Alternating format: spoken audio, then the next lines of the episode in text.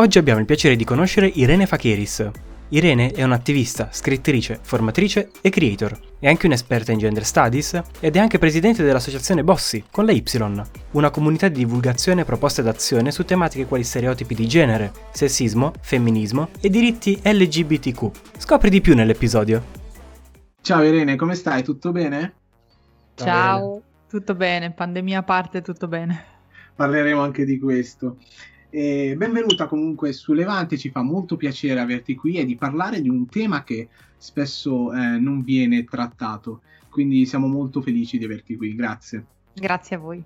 E partirei dall'inizio, quindi scoprendo la tua storia, i tuoi studi, le, i tuoi primi progetti, man mano poi ci allarghiamo.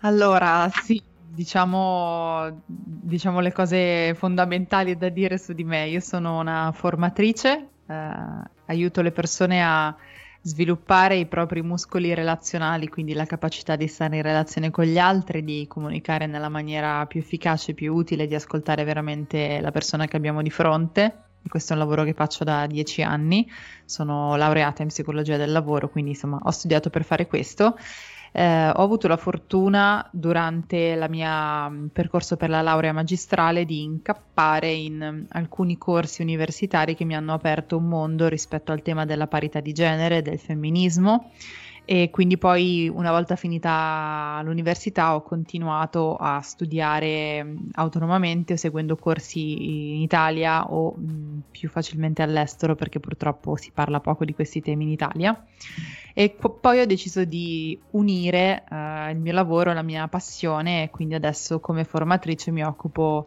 anche di uh, diversity come tema. Lo faccio andando nelle aziende, nelle organizzazioni, ma anche nelle scuole. Dopodiché uh, faccio divulgazione online. Io ho aperto nel 2010 un canale su YouTube dove all'inizio facevo tutto e niente e poi ho cominciato una rubrica nel 2016 che si chiama Parità in pillole, è finita alla fine del 2019 dopo 150 episodi. E da Parità in pillole è nato poi il mio secondo libro omonimo. Il primo libro invece si chiama Creiamo cultura insieme e parla dei, dei temi del, del, mio primo lavoro, quindi del, di quelle che vengono chiamate le soft skill. E ehm, adesso faccio divulgazione soprattutto su Instagram, ma non solo, YouTube l'ho un po' abbandonato, trovo che sia un luogo molto tossico, magari poi ci torneremo.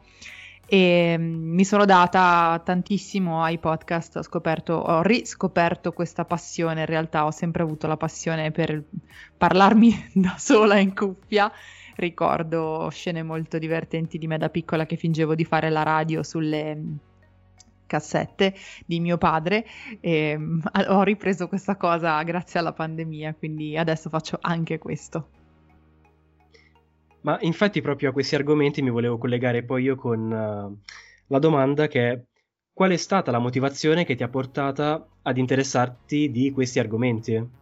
Allora, io ho avuto una bruttissima esperienza eh, ho avuto diverse brutte esperienze nella mia vita semplicemente in quanto donna, cioè dai fischi per strada agli insulti a caso e va bene.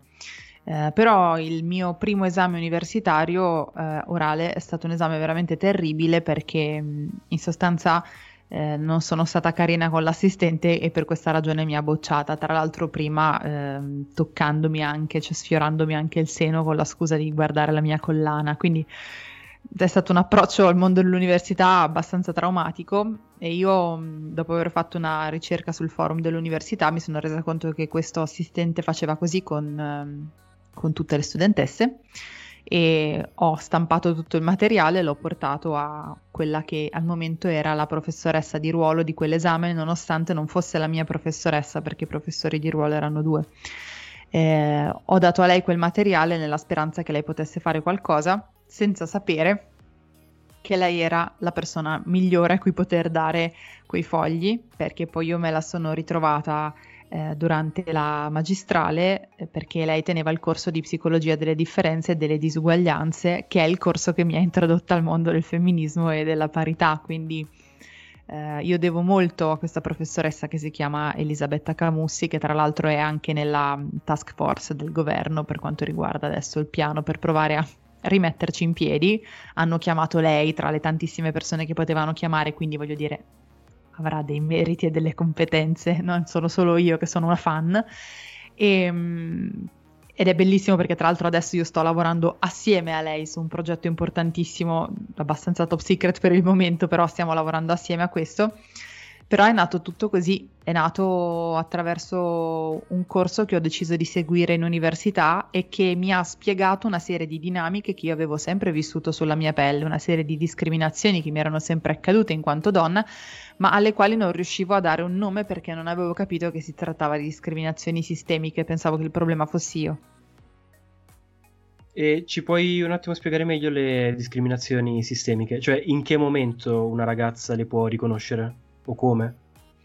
E, um, ascoltando qualcun'altra che, che, ha già scoperto che non è colpa sua. Di solito quando ci capitano alcune cose, faccio un esempio banalissimo, mm, passeggio per strada e un uomo mi fa un commento, che può essere un commento qualsiasi, può essere fischiarmi, può essere ciao bella, può essere fammi un sorriso, può essere come ti chiami, qualsiasi cosa che entri nel mio spazio, cioè io sto camminando, mi sto facendo gli affari miei e tu senza pensare che la cosa possa darmi fastidio mi approcci in una maniera che non ha nulla a che fare con il corteggiamento perché non hai idea di chi io sia. Poi soprattutto adesso in periodo pandemia tra l'altro con le mascherine addosso gli occhiali da sole non sai nemmeno quale sia la, ma- la mia faccia. Cioè potrei essere il cugino Hit della famiglia Adams quindi non credo che tu mh, mm, mi faccia un fischio perché pensi che io sia attraente, perché non hai proprio idea di come sia la mia faccia. E questo è un esempio che capita a tantissime ragazze di solito partono tutte le paranoie, cioè eh, deve essere stata colpa mia, probabilmente eh, gli ho sorriso e lui ha pensato che fosse un tentativo di approccio, oppure potevo mettere una gonna più lunga, potevo mettere i pantaloni. E questo è un problema perché parte una, proprio una, una, colpevolizzazione della vittima da parte della vittima stessa, per cui ti chiedi dove ho sbagliato. E Beh, da cosa... nessuna parte. Esatto, la è cosa proprio semplice da nessuna importante è trovare persone che abbiano già fatto quel passo in avanti, che abbiano già eh, ragionato su quel tema, che abbiano già studiato quel tema, che abbiano avuto la fortuna di impattarlo e che riescano a dirti che ad esempio quando un ragazzo per strada ti ferma e ti dice ciao bella, non vuole conoscerti, eh, vuole manifestare il suo potere su di te. Non ha niente a che fare col fatto che ti trovi attraente oppure no, è proprio solo una questione di potere, non è mai una questione di generi, è sempre una questione di potere. Ci tengo a dire questa cosa perché sennò poi sembra che eh, il femminismo sia la lotta contro gli uomini, no? mentre invece non è così eh, quando ci sono comportamenti sbagliati, comportamenti che discriminano, derivano sempre da una sensazione di potere sull'altro. Perché sono gli uomini a fare questa cosa? Perché statisticamente il potere è in mano agli uomini. Se statisticamente il potere fosse in mano alle donne, probabilmente vedremmo gli stessi comportamenti al contrario. Non lo sapremo mai perché non è andata così l'umanità. Adesso quello che cerchiamo di fare è di arrivare a una parità, quindi smettere di vedere certi comportamenti. Però è lì che scatta, scatta proprio qualcosa quando ti fanno capire che è una questione di potere. È solo che il potere statisticamente è in mano agli uomini, quindi diventa una questione di genere in questo senso, come conseguenza. No, più che altro la cosa più affascinante proprio del, del pensiero, che non c'è niente di affascinante in, un, in, questo pensiero, però è il fatto che non sia collegato semplicemente a, al genere, ma sia collegato anche ad altre ragioni. E spesso non ci si arriva a, a, concludere tutto il pensiero se non, come dicevi tu, con la conoscenza. E quindi anche qui mi sorge un altro dubbio, un'altra domanda, è quello di eh, quanto abbiamo necessità di, di, scoprire questi temi, di curiosare, di apprendere, di, di capirli a fondo, soprattutto anche grazie a persone come te. È assolutamente necessario perché ci riguarda tutte e tutti e tutte, perché mm, ricordiamo esistono anche le persone non binarie, un'altra cosa interessante da sapere, però ci riguarda tutti quanti, fa parte della nostra vita, eh, risponde a come mai ci comportiamo in un certo modo, quindi eh, comprendere questi meccanismi è necessario ed è necessario comprenderli il prima possibile. Un modo che noi avremmo per uh, migliorare un po' la situazione è sicuramente quello di introdurre il tema parità nelle scuole. Adesso hanno introdotto l'obbligatorietà di educazione civica, però educazione civica è un tema talmente ampio che volendo poi parlare di tutto senza toccare mai il tema della parità è troppo ampio, no? Eh, secondo me c'è proprio bisogno di una riforma scolastica che preveda l'insegnamento di, di, questa materia, degli studi, quantomeno degli studi di genere, che in altri paesi, vedi in America, eh, sono facoltà universitarie che tu puoi frequentare. Eh, ovviamente con persone de- diverse, di età diverse, si utilizzano linguaggi diversi, però si può iniziare da quando si è piccoli, nel senso sarebbe bene che dalle elementari questi temi entrassero nelle scuole.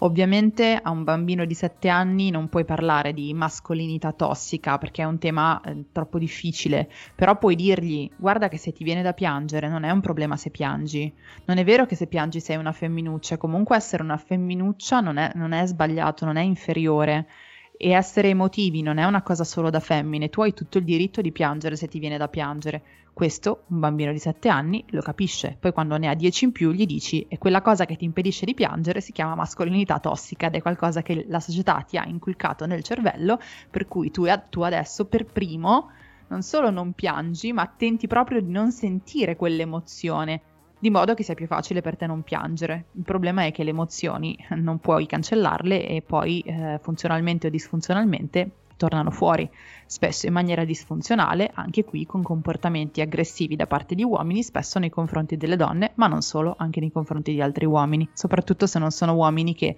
rientrano nello stereotipo del maschio alfa, come dire. No, no, questo, questo ha senso. Ma invece ripiegando su un'altra tua tematica, come hai fatto a fare quello che hai fatto? Quindi intendo più che altro libri, podcast e tutto il resto delle tue esperienze. È stato un mix. Uh, un mix di persone che hanno creduto in me. Penso a quando io e Maura Gancitano ci siamo sedute in un bar di Milano e lei mi ha parlato della sua casa editrice Tlon che ai tempi era poco conosciuta, adesso Tlon come, come progetto lo conosce praticamente chiunque e mi ha detto ci piacerebbe pubblicare un tuo libro e, e io lì mi sono, mi sono ritrovata con questa proposta davanti da parte di una persona, nello specifico di una donna, eh, poco più grande di me, tra me e Maura passano pochissimi anni, che mi ha dato fiducia. E quindi in parte sono riuscita a fare quello che ho fatto perché altre donne hanno avuto fiducia in me e ci tengo a sottolineare che sono state delle donne, anche per quanto riguarda il, il, secondo libro, Il contatto con Rizzoli, è un contatto che mi è stato passato da Giulia Blasi, che con Rizzoli aveva già pubblicato. E questo va molto contro l'idea che ah, le donne sono le peggiori nemiche delle donne, le donne sono competitive. Io tutte le cose che ho fatto le ho fatte perché un sacco di donne hanno creduto in me e, e hanno deciso di darmi fiducia, di supportarmi in tutti i modi. E un po' perché in sostanza ho la convinzione sempre di più di essere in questo mio universo di essere Batman, per cui senza Joker eh, non funziono. eh, I progetti più interessanti che ho fatto li ho fatti perché qualcuno mi ha detto non sei buona a fare niente, mm, cioè cosa parli a fare? Stai zitta, non sei capace. Parità in pillole come, come video rubrica è nato per questo, perché qualcuno mi ha detto tu non sei in grado di fare sta cosa. Uh, Bossi, con la Y, come associazione, eh, dal 2014 a oggi continua a insegnare un sacco di cose un sacco di ragazzi e ragazze, ha una redazione che continua a scrivere, perché qualcuno mi ha detto io questo progetto te lo farò fallire. Um, Palinsesto femminista è nato perché ero sotto una shitstorm durante il lockdown ed ero piena di gente che mi diceva stai zitta, vai in cucina.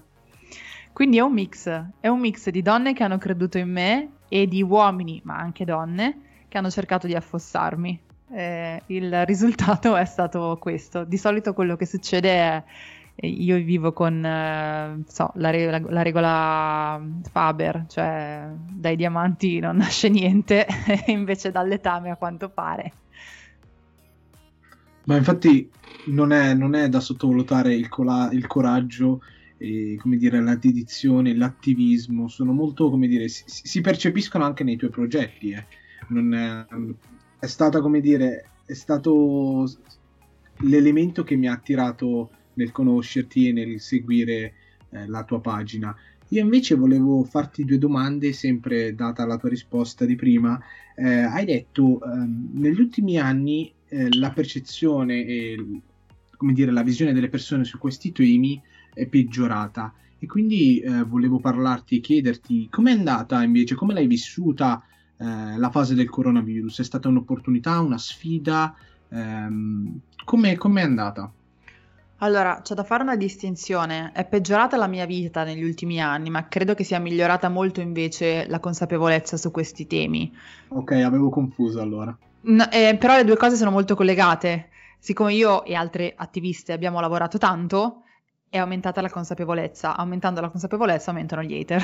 Quindi in realtà la mia vita è peggiorata, però complessivamente invece credo che ci sia una buona dose di, di consapevolezza, sicuramente molto più che, che, qualche tempo fa.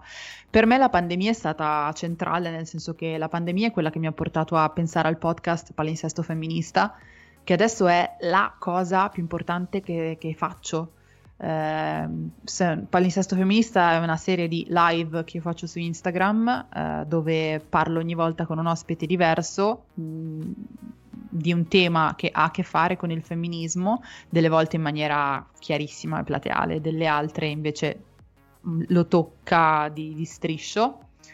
E, ehm, e, che poi uh, diventa la puntata dell'omonimo podcast che si può ascoltare gratuitamente ovunque.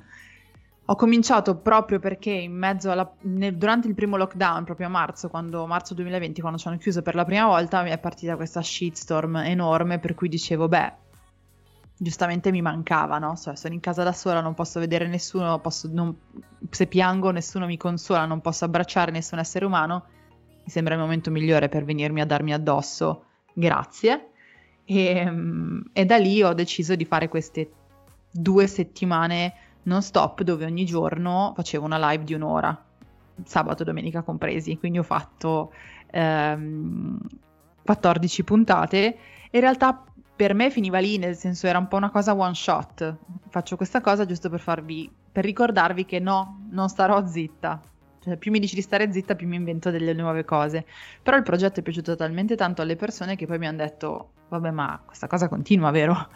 E quindi a quel punto è continuato, è culminato in una giornata che sinceramente non, non, pensavo che sarei riuscita ad affrontare, che è la maratona femminista che ho fatto il 19 di dicembre, per cui sono stata praticamente in live tutto il tempo dalle 10 e mezza del mattino alle 8 e mezza di sera, eh, moderando 5 panel con un totale di 23 ospiti, parlando di 5 macro temi e, ehm, e, anche quello poi le, quelle puntate le ho messe come puntate speciali di palinsesto quindi oltre a essere recuperabili sul mio canale YouTube come video sono anche recuperabili come podcast e, e adesso è, uscita, è uscito il palinsesto del palinsesto cioè il palinsesto della seconda stagione eh, se non ci fosse stato il lockdown, eh, probabilmente non avrei mai fatto questa cosa. La shitstorm sarebbe arrivata comunque, però forse l'avrei gestita in altro modo. Avrei visto i miei amici, mi sarei sfogata con loro eh, e non avrei detto che cosa posso fare mm, per rispondere, per non sentirmi sola in una condizione dove invece fisicamente lo ero perché ero in casa da sola. Quindi per me è, stato, è stata decisamente un'opportunità, cioè l'ho fatta diventare un'opportunità con tutta la fortuna del caso, nel senso, in quanto io libera professionista ho potuto permettermi di fare questa cosa perché gestisco i miei tempi. Eh, non ho mai smesso di lavorare durante la pandemia perché tutti i corsi che faccio li posso fare anche online perché fortunatamente eh, è molto che lavoro su internet quindi so come si fa quindi posto che c'è una buona dose di privilegio senza la quale forse non sarei riuscita a farlo e va detto eh, per me è stata assolutamente cioè il 2020 è stato l'anno migliore per me dal punto di vista del mio attivismo, delle idee che mi sono venute, nonostante questo abbia portato a una dose di odio che non avevo mai visto prima, ma perché le due cose ovviamente crescono pari passo, cioè più persone mi seguono perché mi apprezzano, più arrivano quelli che mi devono dire le peggio cose. E anche il fatto che magari eh, a causa del coronavirus la gente eh, stava e utilizzava di più anche i social, si può, si può dire. Sì, questo ha portato ovviamente a... Mm. Cioè, il lato positivo è che mi ha conosciuta un sacco di gente durante esatto. la pandemia perché non c'era niente da fare, cioè per molte persone non c'era niente da fare per, se non eh, stare su internet. Il lato negativo è che è pieno di gente che non aveva niente da fare e mi odiava e quindi passava Immagino. le sue giornate così. Questo accade ancora adesso, però vabbè, è il rovescio della medaglia. No, io invece sono sempre curioso al palinsesto e ho visto che comunque hai ospiti di, diver- di, di, diverso genere, anche magari per chi non lo sapesse, anche dei maschi che hanno contribuito eh, in degli episodi. Volevo che ci parlassi anche di questo, quindi la diversità all'interno del, del tuo programma, perché ho visto che avevi intervistato anche Sumaya Abdelkader, io la seguo dato che eh, fa parte del comune di Milano, eh, ho visto diverse figure, quindi volevo parlarti anche di questo, cioè chiederti di questo. Sì, guarda, ehm, quando Palinsesto è cominciato, la prima settimana ho parlato con sette donne, anzi sei donne e una persona non binaria, e la seconda settimana ho parlato con sette uomini. E io volevo mandare un messaggio. Il femminismo non è solo una cosa da donne. Il femminismo significa ridare dignità al femminile. Se ridai dignità al femminile stiamo meglio tutte e tutti, ad esempio anche tutti quegli uomini che hanno degli atteggiamenti che sono stereotipicamente associati al femminile. Ehm, e quindi per fare questo ho voluto parlare con, con degli uomini, cosa che continuo a fare, eh, nel senso che... Mh, mm, questo mi fa ridere perché a seconda della puntata io sono troppo femminista o troppo poco femminista, quindi ho capito che andrò avanti a fare quello che mi sembra utile senza ascoltare troppo quello che dicono le persone, perché veramente una, in una settimana sono troppo radicale, nell'altra è sono la solita femminista liberale, non si, non si capisce, io cambio personalità a seconda del, della settimana a quanto pare per le persone, però vabbè. E, ehm, ma il femminismo è un movimento, è un modo di guardare il mondo, eh, quindi ovviamente io ne parlo anche con gli uomini. Mm, durante questa seconda stagione di palinsesto ci sono diversi uomini. Io parlerò con, con Francesco Costa, ad esempio, su un tema eh, che mi attrae molto, eh, cioè l'importanza del contesto, che secondo me lui è la persona perfetta per parlare di questo, perché molte volte facciamo ad esempio dei parallelismi tra l'Italia e l'America come se fossero la stessa cosa, mentre invece dobbiamo renderci conto che a seconda del contesto cambiano anche i ragionamenti che possiamo fare. Oppure parlerò con, con Carlo Gabardini, che è uno degli autori dietro ad esempio il, il documentario Sampa, recentemente uscito su Netflix. Eh, parleremo dell'utilità o meno del polarizzarsi, a partire da quello che è successo quando è uscito Sampa, cioè la gente che ha cominciato a, a, me, a prendere la curva nord o la curva sud rispetto al personaggio protagonista, mentre invece forse è utile anche parlare della scala di grigi. Parlerò con Sio, Uh, sul uh, disegno come strumento femminista. Uh, io tra l'altro non lo sapevo, per me era ho fatto un azzardo tipo ma magari posso tentare, ho scoperto che lui mi segue, che segue le cose che faccio e quindi mi ha detto ma volentierissimo, senza problemi. Parlerò con Jonathan Bazzi che è stato finalista premio Strega 2020, che ha scritto Febbre eh, parleremo dell'andare oltre le caratteristiche, ad esempio il fatto che siccome lui è omosessuale e sieropositivo pare che possa parlare solo di gay e di AIDS, mentre invece forse sarebbe il caso di ricordarsi che anzitutto è uno scrittore e quindi parlare di quello. Uh, parlerò di immigrazione e privilegio con Daniel Cueggio, quindi un altro, un altro fumettista eh, è, una, è, un palinsesto molto pieno di, di, di, fumettisti e fumettiste, questo ci sarà, però in questo caso è una donna, ci sarà anche fumetti brutti, eh, oppure parlerò anche di, di corpo maschile con eh, Riccardo Norato che su, eh, su, internet è conosciuto come Guy Overboard, lui è un ragazzo che si occupa di body positivity rispetto al corpo maschile. Um, e questi sono uh, per ora gli ospiti che ho, che sono uomini. Poi ovviamente ho un sacco di donne dove si parla di un sacco di cose diverse.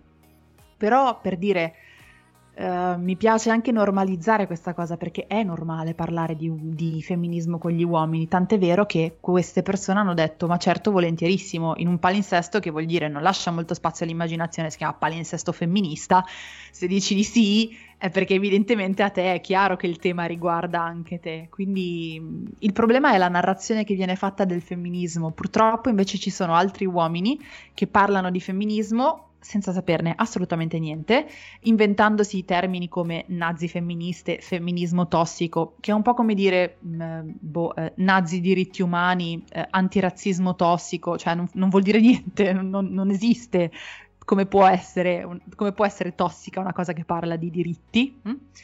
Eh, queste persone hanno un seguito, eh, chi li segue non fa un, non, non fa un fact checking, cioè non va a vedere se effettivamente il movimento femminista dice queste cose oppure no, e poi arriva da te e ti vomita l'odio addosso, sempre con le stesse parole, sempre con gli stessi modi di dire ripresi da, dai loro idoli che seguono, E, e quindi si fa fatica a far capire che sì, ma il femminismo non è quella roba che ti stanno raccontando quelle persone lì, che lo stanno facendo soltanto perché hanno voglia di avere sempre più soldi e sempre più like. Il femminismo è un'altra cosa e non è che me lo sono inventata io, non sono la segretaria del partito femminista, cioè sono 200 anni che stiamo dicendo queste cose, cioè, veramente sono due secoli che, che le donne e non solo stanno parlando di questi temi, quindi ovviamente perché non parlarne anche con gli uomini, ma ci mancherebbe, anzi secondo me vengono fuori sempre delle conversazioni molto interessanti. E anche costruttive, perché spesso io ti dico la verità, eh, quando tu parli io scrivo e ho appreso un sacco di cose che magari non avevo colto in passato, anzi invece io penso che proprio eh, in questo caso parlando io ho imparato molto ed era importante sottolinea- sottolineare la diversità all'interno del tuo podcast proprio, secondo me era fondamentale. Sì, è una diversità tra l'altro che, eh, come dire, mm, va oltre il, il genere. Ad esempio, Assolut- quando parli di, di, femminismo non puoi non parlare di, di, razzismo, non puoi non parlare di omobitransfobia, quindi tutto questo cerco di farlo rientrare il più possibile dentro palinsesto. Che spesso magari i temi sono anche collegati, nel senso eh, per chiarire una tematica devi affrontarne anche un'altra, immagino.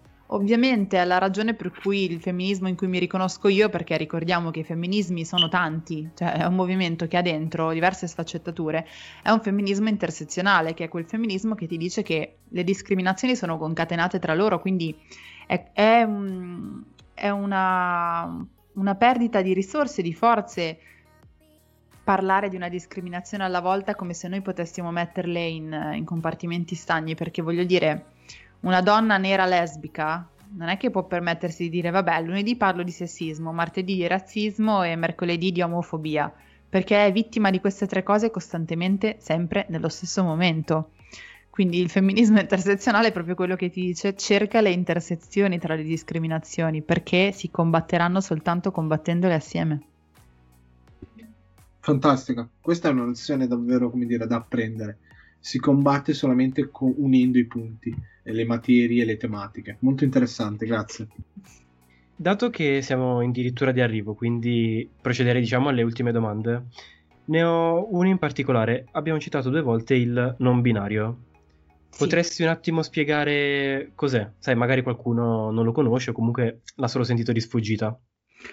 Guarda, Uh, io per prima sono ignorante in materia, nel senso che mh, mm, so che esistono le persone non binarie e già questo comunque è un punto di partenza, cioè detta veramente molto semplice e qua le persone non binarie probabilmente mi tireranno addosso delle ipotetiche arance, eh, però no, no. Eh, sono quelle persone che non si, eh, non si ritrovano completamente in un genere o nell'altro.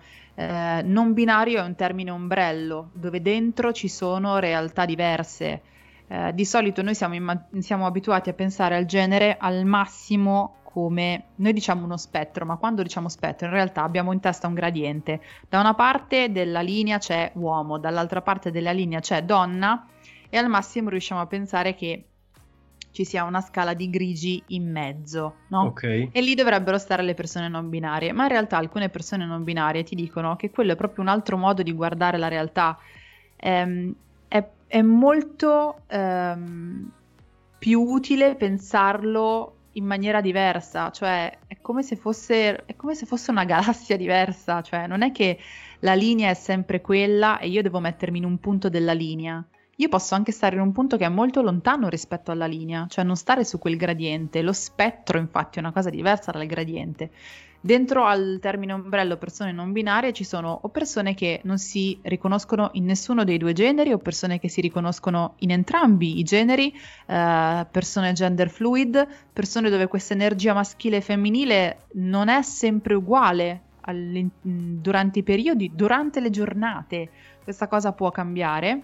Eh, però ho eh, diverse puntate eh, su, su, questo, una in particolare su questa seconda stagione di Palinsesto, eh, proprio perché io per prima voglio saperne di più. Quindi quello che posso dire è, so che esistono persone che non si riconoscono necessariamente in uno dei due generi che siamo abituati a, a percepire. Questo mi basta per, eh, ad esempio, utilizzare un linguaggio inclusivo. Anche se io non ho ancora finito di capire la comprensione non è necessaria per il rispetto. Io posso rispettare una persona anche se non ho ancora finito di comprenderla. Quindi se lei mi dice che non si trova a suo agio né con il femminile né con il maschile, io uso il neutro. Poi chi se ne frega se non ho ancora capito perfettamente ma in che senso non binario? Questo non mi dà, quindi non è una giustificazione per non tener conto dei suoi sentimenti. Poi avrò tutto il tempo per capire, magari me lo farò spiegare direttamente da questa persona, però intanto mh, cerco di utilizzare un linguaggio che sia neutro, perché anche dire tutte e tutti sia inclusivo perché include le donne e smette di utilizzare il maschile universale, ma di nuovo le persone non binarie qui dentro non sono incluse. È la, è la ragione per cui io apro i, le mie puntate di palinsesto dicendo ciao a tutte, ciao a tutti ciao a tutte utilizzando quello che viene chiamato lo schwa, che è questo simbolo appunto neutro. Eh, in alternativa, per scrivere si può utilizzare l'asterisco, qualcuno utilizza la X, qualcuno utilizza la U, insomma è una novità anche linguisticamente parlando, quindi non ci sono ancora delle regole ferree, però la lingua cambia anche in funzione di come viene utilizzata dalle persone, quindi in alcuni libri adesso eh, cominciano a utilizzare lo schwa, anziché utilizzare il maschile universale. È un, è un cambio molto importante. Eh, Però ci solo... sono dei passi in avanti. Eh. Sicuramente. Evidenti anche. Quindi... Beh, già il fatto che si stia parlando di questo tema ehm, fino a qualche anno fa era impensabile, mentre invece adesso è un tema. Questo ovviamente vuol dire anche che ci sono le persone che urlano a oh mio dio state rovinando la lingua italiana, ma sono le stesse persone che si lamentano quando utilizziamo sindaca, ministra, che sono parole che cioè, non sono neologismi, sono sempre esistite in tutti i dizionari, eh, semplicemente non le utilizzavamo perché non c'erano donne in quella posizione. Adesso ci sono perché non dovremmo usare il femminile, invece ti dicono che eh, no perché è cacofonico e tra l'altro dicendotelo dicono cacofonico, che è una delle parole più cacofoniche che esistono. Però cacofonico va bene, ministra no. Ehm, quindi insomma lì ci, ci, sarebbero da fare tanti ragionamenti, ad esempio perché sindaca e ministra no, però contadina sì, maestra va bene. Donna delle pulizie addirittura ha il genere dentro alla mansione. Cioè, perché alcune cose ti vanno bene e altre no. E sarà un caso che quelle che non ti vanno bene sono quelle che sono mansioni in posizione di potere, mentre invece quelle che non ti disturbano sono posizioni di lavoro più umili, meno pagate. Boh, magari è un caso, eh. Però io tenderei a escludere che il caso esista. No, no, guarda, tu sei chiarissima. Infatti anche Immagino. noi Diciamo, invece... non escludiamo il caso. Quindi. Assolutamente. Io invece, sai cosa ho notato, Irene? Che qui in Inghilterra spesso, in uh, determinati website, hai la, la, possibilità di scegliere di dire uh, uomo, donna, uh, preferisco non, non, dirlo, oppure altro. Cosa ne pensi di queste, come dire, anche questa trasformazione a livello di web? Sta arrivando un pochino anche in Italia, devo dire okay. che qualche, qualche, sito un po' più illuminato sì, lo fa, lo fa. Ehm, qualcuno dice proprio, beh, eh, se io devo fare un questionario metto direttamente l'opzione non binary, cioè metto uomo, donna, non binary oppure altro, se per caso non, non ti ritrovi neanche in quell'etichetta e hai tutto il diritto di non starci dentro. Ehm, ovviamente fuori dall'Italia si è avvantaggiati anche per una questione proprio di, di pronomi. Uh, cioè in inglese è molto più semplice non dire il genere di una persona per tantissime mansioni è sempre uguale, tu puoi dire una frase e dalla frase puoi non capire se la persona a cui ti stai riferendo sia un maschio, una femmina oppure una persona non binaria. Dopodiché eh, è molto più facile perché in inglese uh, si è deciso di utilizzare they, them come pronome neutro eh, cosa che qui non possiamo fare perché anche se de- decidessimo di utilizzare loro, poi tutto il resto è comunque declinato. Loro sono stati o loro sono state, non c'è una declinazione che sia neutra, a meno che appunto non si inserisca l'utilizzo eh, dello schwa. Ed che è una cosa che io sto provando a fare nel, sia nel linguaggio parlato che nel linguaggio scritto sempre più spesso per abituare, far abituare il mio pubblico a, a questo simbolo che in realtà per noi forse non cambia niente, ma per le persone non binarie cambia tutto perché finalmente vengono viste. Come dicevi prima, stiamo mostrando rispetto anche senza comprendere. Sì, la comprensione può arrivare dopo, può anche non arrivare mai, cioè mm. Il primo passo è, è di sicuro se non rispetti non ti viene voglia di comprendere, questo certo. Sì, Quindi il primo passo è quello del, del, rispettare l'identità altrui e di fidarti. Quando l'altro ti dice io sono così, eh, tu non hai alcun diritto di dire no, non è vero. Sì, più che altro anche perché il rispetto è gratis, quindi... Assolutamente. Io un'altra, come dire, un'altra sottilezza che volevo comprendere parlando sempre di estero era quella eh, magari di fare un, un, piccolo confronto, ma non un confronto, magari capire anche i diversi livelli in diversi paesi. Eh, quali sono gli stati di riferimento che stanno avanzando in maniera, come dire, notevole su questo tema? Tutti gli stati che fanno parte dell'Europa del Nord sono quelli più avanzati in assoluto uh, da ogni punto di vista, mm, sia per quanto riguarda um, quantità di donne presenti uh, all'interno di, per esempio, il Parlamento, um, così come parità per quanto riguarda um, i vari uh, congedi genitoriali, quindi maternità e paternità.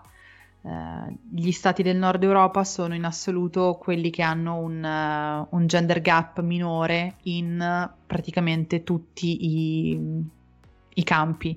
E, era uscita una, una, ricerca che è stata fatta e che ogni tanto qualcuno mi, mi, mi butta lì per cercare di um, confutare questi, questi dati dicendo che nei paesi del nord dove eh, le donne sono più libere di scegliere che cosa fare perché non sono instradate nel stai a casa, fai figli, occupati della famiglia, eh, in realtà più sono libere di scegliere di lavorare, più invece tendono a stare a casa. Ehm, e ma- mi mandano questa ricerca come dire, ah, vedi che non funziona? E si dimenticano di dire che questa ricerca è stata con, confutata, credo da, direttamente dall'Università di Harvard, se non sbaglio, dicendo cos'è questa roba, non ha alcuna valenza statistica, eh, grazie per il tentativo, potete pure buttarla nella carta. Quindi di solito quei paesi lì, nonostante qualcuno provi a fare delle ricerche un po' farlocche per far vedere che invece no, No, in realtà sì, cioè, i dati dicono una certa cosa. Il World Economic Forum dice questo. Poi se Gino Pino vuole fare la ricerca con il campione di 5 persone e pubblicarla, beh, può provarci, però poi cioè, viene sconfermata in due secondi. Vabbè, le fake news diciamo che esistono in ogni forma. Mm-hmm. Quindi, in anzi, in questo tema. periodo, esatto, ovunque. Ma guarda, io arriverei proprio alla domanda finale, quindi alla più succosa, alla più corposa, quella che ci piace di più ci sai dare tre consigli per chi vuole seguire la tua passione, chi uh, si vuole avvicinare a questo mondo, qualsiasi cosa? Beh, allora, il primo imprescindibile, studiare. Studiare tantissimo, leggere tantissimo, seguire corsi. Ci sono tantissimi corsi che sono, che sono gratuiti, mm, per cui sono veramente alla portata di tutto. Ehm, rendersi conto che siccome questo è un tema che non ci ha mai insegnato nessuno, dobbiamo recuperare un sacco di teoria, quindi studiare. La seconda cosa è prendersi anche dei tempi per staccare. Mm, è difficile quando fai questo mestiere, lo fai sui social perché l'odio è veramente tanto, eh, quindi ricordarsi di tenere sotto osservazione la propria salute mentale. Eh, io no, non so, non so come farei se non andassi anche in terapia parallelamente. E mi rendo conto che la terapia ha un costo e quindi eh, la salute mentale è un privilegio estremamente classista, va detto anche questo. Uh, però in realtà ci sono anche modi insomma, per accedervi in maniera meno onerosa, però tenere a mente che la salute mentale è importante, quindi se ci sono dei momenti in cui sentite che non ce la fate, non, non fatelo, semplicemente. Non, niente è più importante del vostro stare bene e del riuscire a dormire la notte. E la terza cosa è perdonare i propri errori, perché nessuno di noi è, è perfetto, ma soprattutto dato che nasciamo tutti in una società che è sessista e patriarcale, finché non impariamo un nuovo modo di fare le cose, le facciamo per come ce le hanno insegnate, quindi male, spesso facendo star male altre persone, discriminando altre persone eh, spesso inconsapevolmente, delle volte prendendoci anche gusto perché ci hanno insegnato che i veri duri fanno così, che questo vuol dire essere dei fighi. Quindi quando cominci ad approcciare certi argomenti, poi ti, ti vengono i flashback di, di, tutte le cavolate che hai fatto e che hai detto, di cui ti vergogni come un ladro o una ladra. E quindi bisogna imparare a perdonare quegli errori, che non significa fare spallucce, eh vabbè non lo sapevo, no? Vuol dire magari fare ammenda, magari scusarsi, eh, anche se è passato del tempo, e da lì partire per provare a migliorarsi, però tenendo a mente che noi continueremo a sbagliare. Io continuo a sbagliare. Eh, cioè io rileggo parità in pillole adesso a un anno dall'uscita e dico madonna ho scritto veramente questa cazzata eh, non c'è niente da fare continuando a studiare si continuano a imparare cose nuove e, e, e continui ad essere un po' più sensibile però dobbiamo ricordarci che noi facciamo degli errori ma non siamo i nostri errori quindi abbiamo sempre la possibilità di migliorarci e il nostro fare degli errori non ci rende poco autentici, anzi, semplicemente ci rende umani. Hai dato dei consigli e un'altra visione profondissima. E... Fantastico. Cioè, io sì. sono rimasto a bocca aperta, stavo ragionando sul fatto che eh, più che altro non ragionavo solo sulle parole, percepivo eh, da parte tua una sensibilità, quindi sul tema, sul perdonare se stessi, sugli sbagli, ma allo stesso tempo consapevolezza e razionalità, quindi studiare, sapere che comunque è una materia nuova eh, e c'è un, un, giusto equilibrio. Quindi ti ringrazio. Sì, e poi comunque si sente dalla tua voce che sei cosciente di quello che dici. Ed è un tema che non abbiamo mai trattato su, qua su Levante, però devo dire che il tuo è stato forse uno dei miei preferiti, senza nulla togliere a, di, a quelli precedenti. Però... grazie. Guarda, di nulla, anzi, sì. grazie a te. Ti ringraziamo per essere, per essere, passata qui su Levante, speriamo di riaverti ancora e noi seguiremo, seguiremo i tuoi progetti da lontano. Quindi grazie mille, grazie mille. Noi siamo qui a supportare. Grazie. Grazie mille, grazie mille. A te. Ciao. Ciao, ciao, ciao. ciao.